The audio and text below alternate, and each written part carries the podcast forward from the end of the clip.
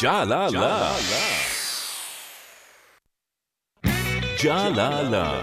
土を掘れ未来を掘れ農業インターン仕掛け人日記時刻は9時35分になりました。えーこのコーナーでは十勝の農業を通じて、えー十勝って農業って若者って働くって素晴らしいじゃないかということをお伝えしていきます。えーまたこのコーナーはポッドキャストでも配信しています。えーこの時間は農家と学生そして十勝帯広と本州をたすきのようにつなぎ帯広で農業インターンシップ事業を展開しています。たすき有限責任事業組合代表理事山内和成さんと一緒にお送りしていきます。呼んでみましょう。山内さん。はい、おはようございおます。はようございます。どうぞよろしくお願いいたします。はーい、お願いしまえーいよいよ寒くなってきましたね。す。いやー、そうですね、凍りそうで。ねえでももう山内さんはね、えー北海道に来てずいぶん経ちますからもう慣れたでしょまあ、そうですね。まあ、ねもう大丈夫かなって、なんかね。まあ対処方法はね、えーそれぞれもう身につけたんじゃないかなというふうに思いますけどね。そうですね。まあ、今回、まあ、ちょっと裏幌町にはいはい行ってあそっかそっかからの初めての冬なんうんで、うんあのまあ、そんな変わらないとは思ってるんですけど、ええええ。まあ、あの家も変わったりしてだい、どんな感じになるのかなっていうのはドキドキですけど、あそうですよね、えー家が違うと、えーだいぶ違うからね。なんか気をつけなきゃいけないことはありますよね。あーあのーまああの地区どれぐらいなのかっていうのにもよりますよね。そうですね、まあ、結構ええ。年季が入った感じのところなんで。あーじゃあ結構ね、えー断熱材とかそういうのはもう壁の中で薄くなっちゃってるのかもしれませんね。隙間とかもあったりなんかすると隙間テープをビッと貼っていただいてですね、えーそのあたりは対処して今から対処した方がいいかもしれません。そうですね、ちょっと先に住んでる方に聞いてみます。うん、そうですね。えーさて今日はどんなお話を？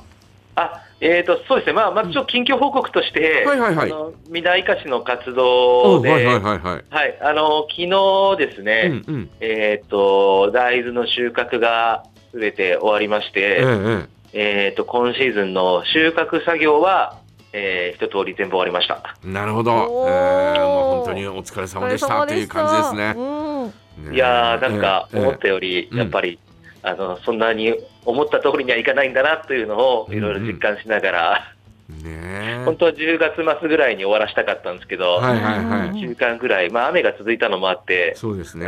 伸びましたね。うん、まあでもでもうんそういうね、えーまあいずれにしてもその、えー経験の積み重ねになっていくうと思いますんで。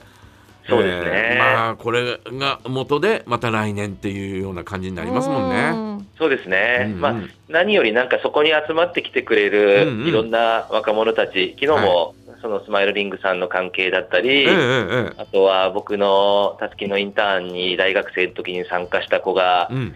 休み取ってうん。東京から来てくれたりとか、うん。なんかでうん。そこでまたその彼ら彼女たちがこう出会って仲良くなる姿を見てると、うんうん。あこうこういうのがいいなーっていうのは思いますね。ねえまあでもいろんな人との出会いつながりがあって、えー、南かしというね、えーはい。こういったあグループができて、はい、で、えーみんなでもう本来なら全くねそれぞれが別々なあ活動をしてたあわけですから、うん。はい、普通にしてたらほとんど出会うことなかった人たちが、いやそうなんですよね。ね。えーこうやって、えーまあ、一つの目的に向かって、えー活動するっていうのはすごいよね。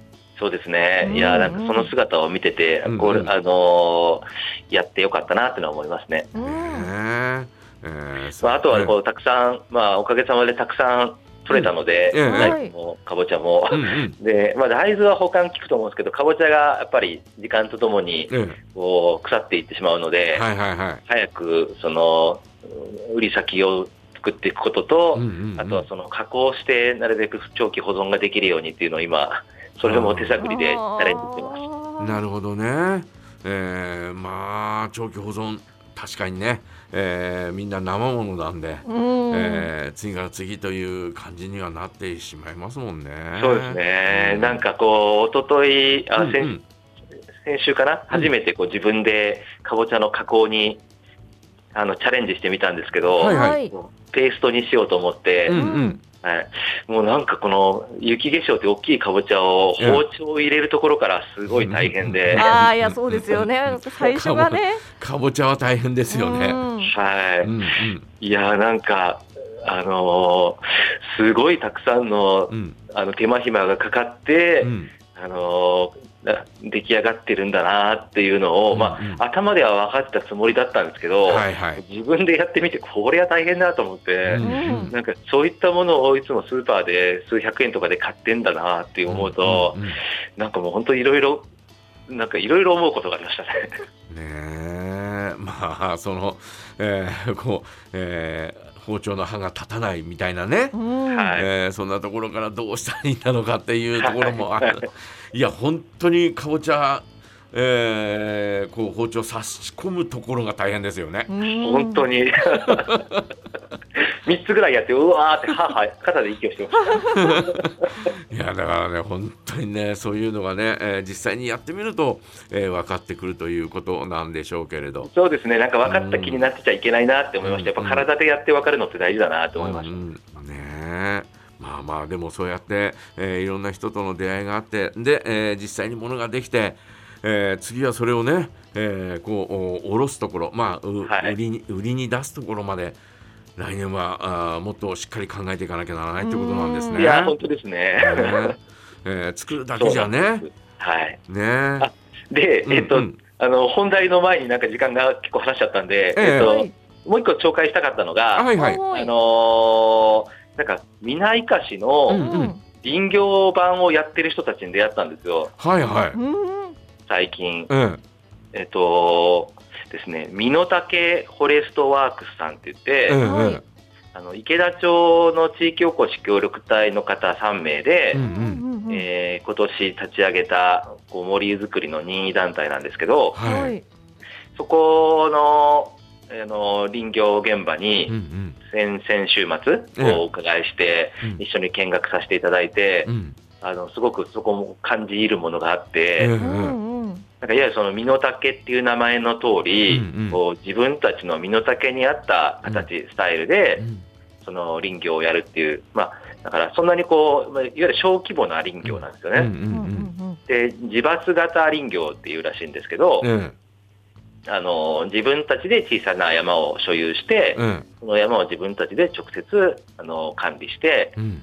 あのであの森の成長を止めない、森がこうんうん。うんう崩れてしまわないように、うんうん。必要最小限の分だけ切り出してうん販売していくっていうスタイルをされてて、うんうんうんでその3名の皆さんも林業だけで食っていくっていうよりは、うんうん。他にもこう仕事を持ちながら、うん。あの兼業、副業で、えー林業をやっていくっていう、で彼らの言葉で言うと、その経済性と環境性、環境保全をきちんと両立した形で森を作っていきたいんだっていうことを言われていて。うんう、んで、あのー結構30代半ばから若い人だと20代半ばぐらいの人たちで、そういった若い人たちがこう本当に先々を見据えて、うん。でうん、と何よりこう楽しくこうやってる姿を見て、うん。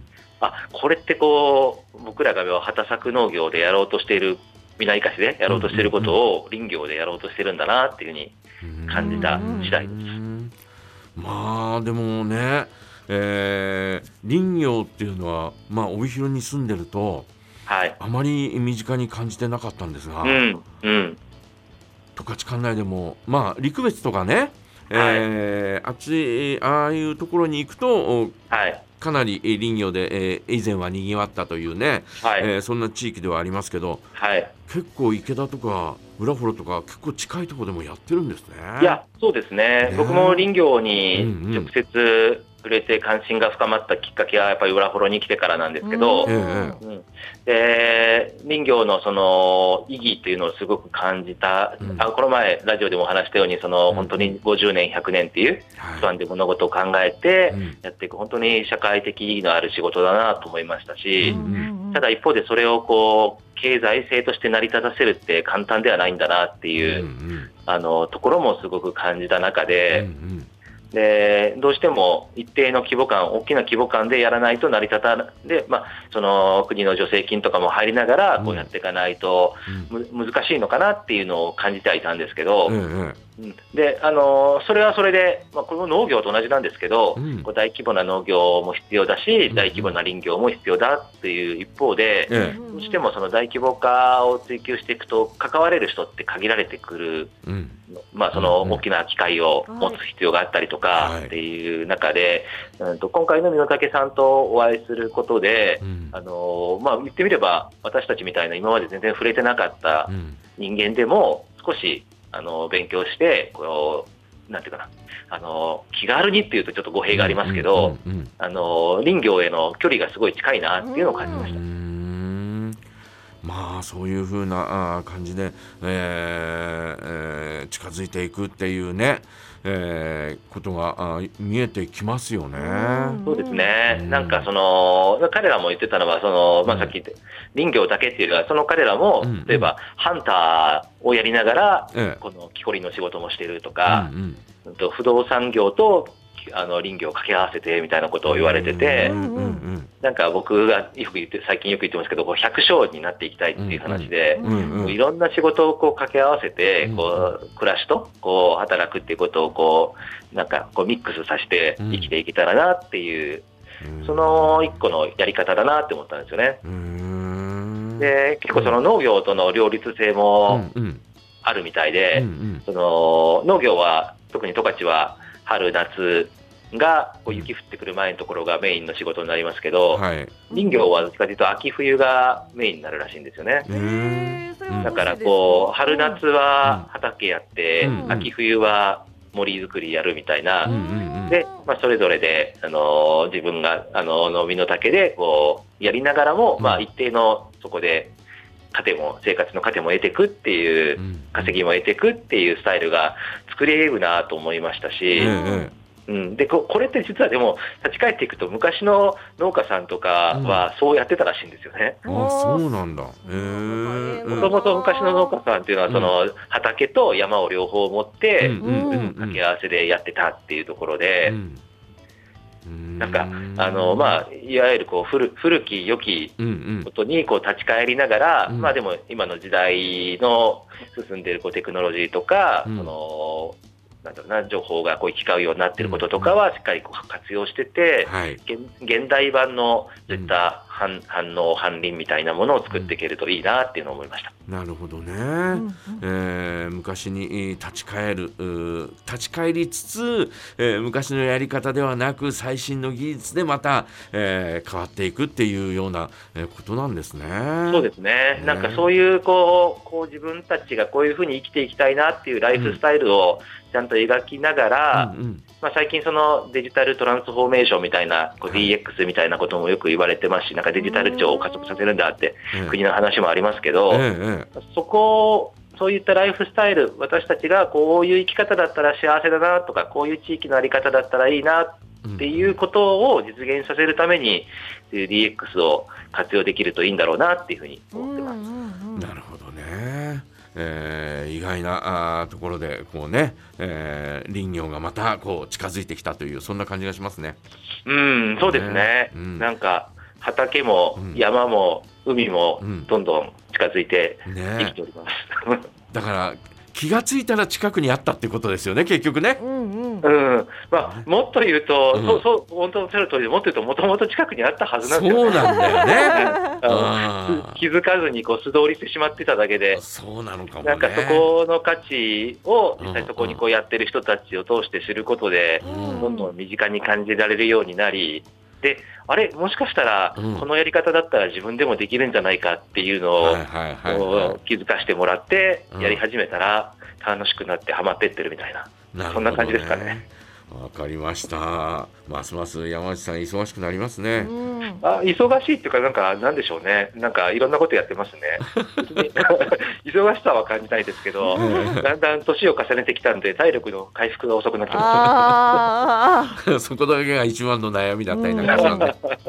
わかりました。ね、はいえーまたあー次の機会にまたあー詳しい話も聞かせてください。す。はい、わかりました。えー今日はありがとうございました。ありがとうございまはい、したありがとうございます。えー山内さんの事業はですね、ホームページや SNS でも発信しています。ぜひ、帯広ローマ字でたすきで、えー検索してみてください。そしてこのコーナーは、ポッドキャストでも配信しています。以上土を掘れ未来を掘れ、えー農業インターン仕掛け人日記。ここまではたすき有限責任事業組合代表理事山内和成さんと一緒にお送りしてきました。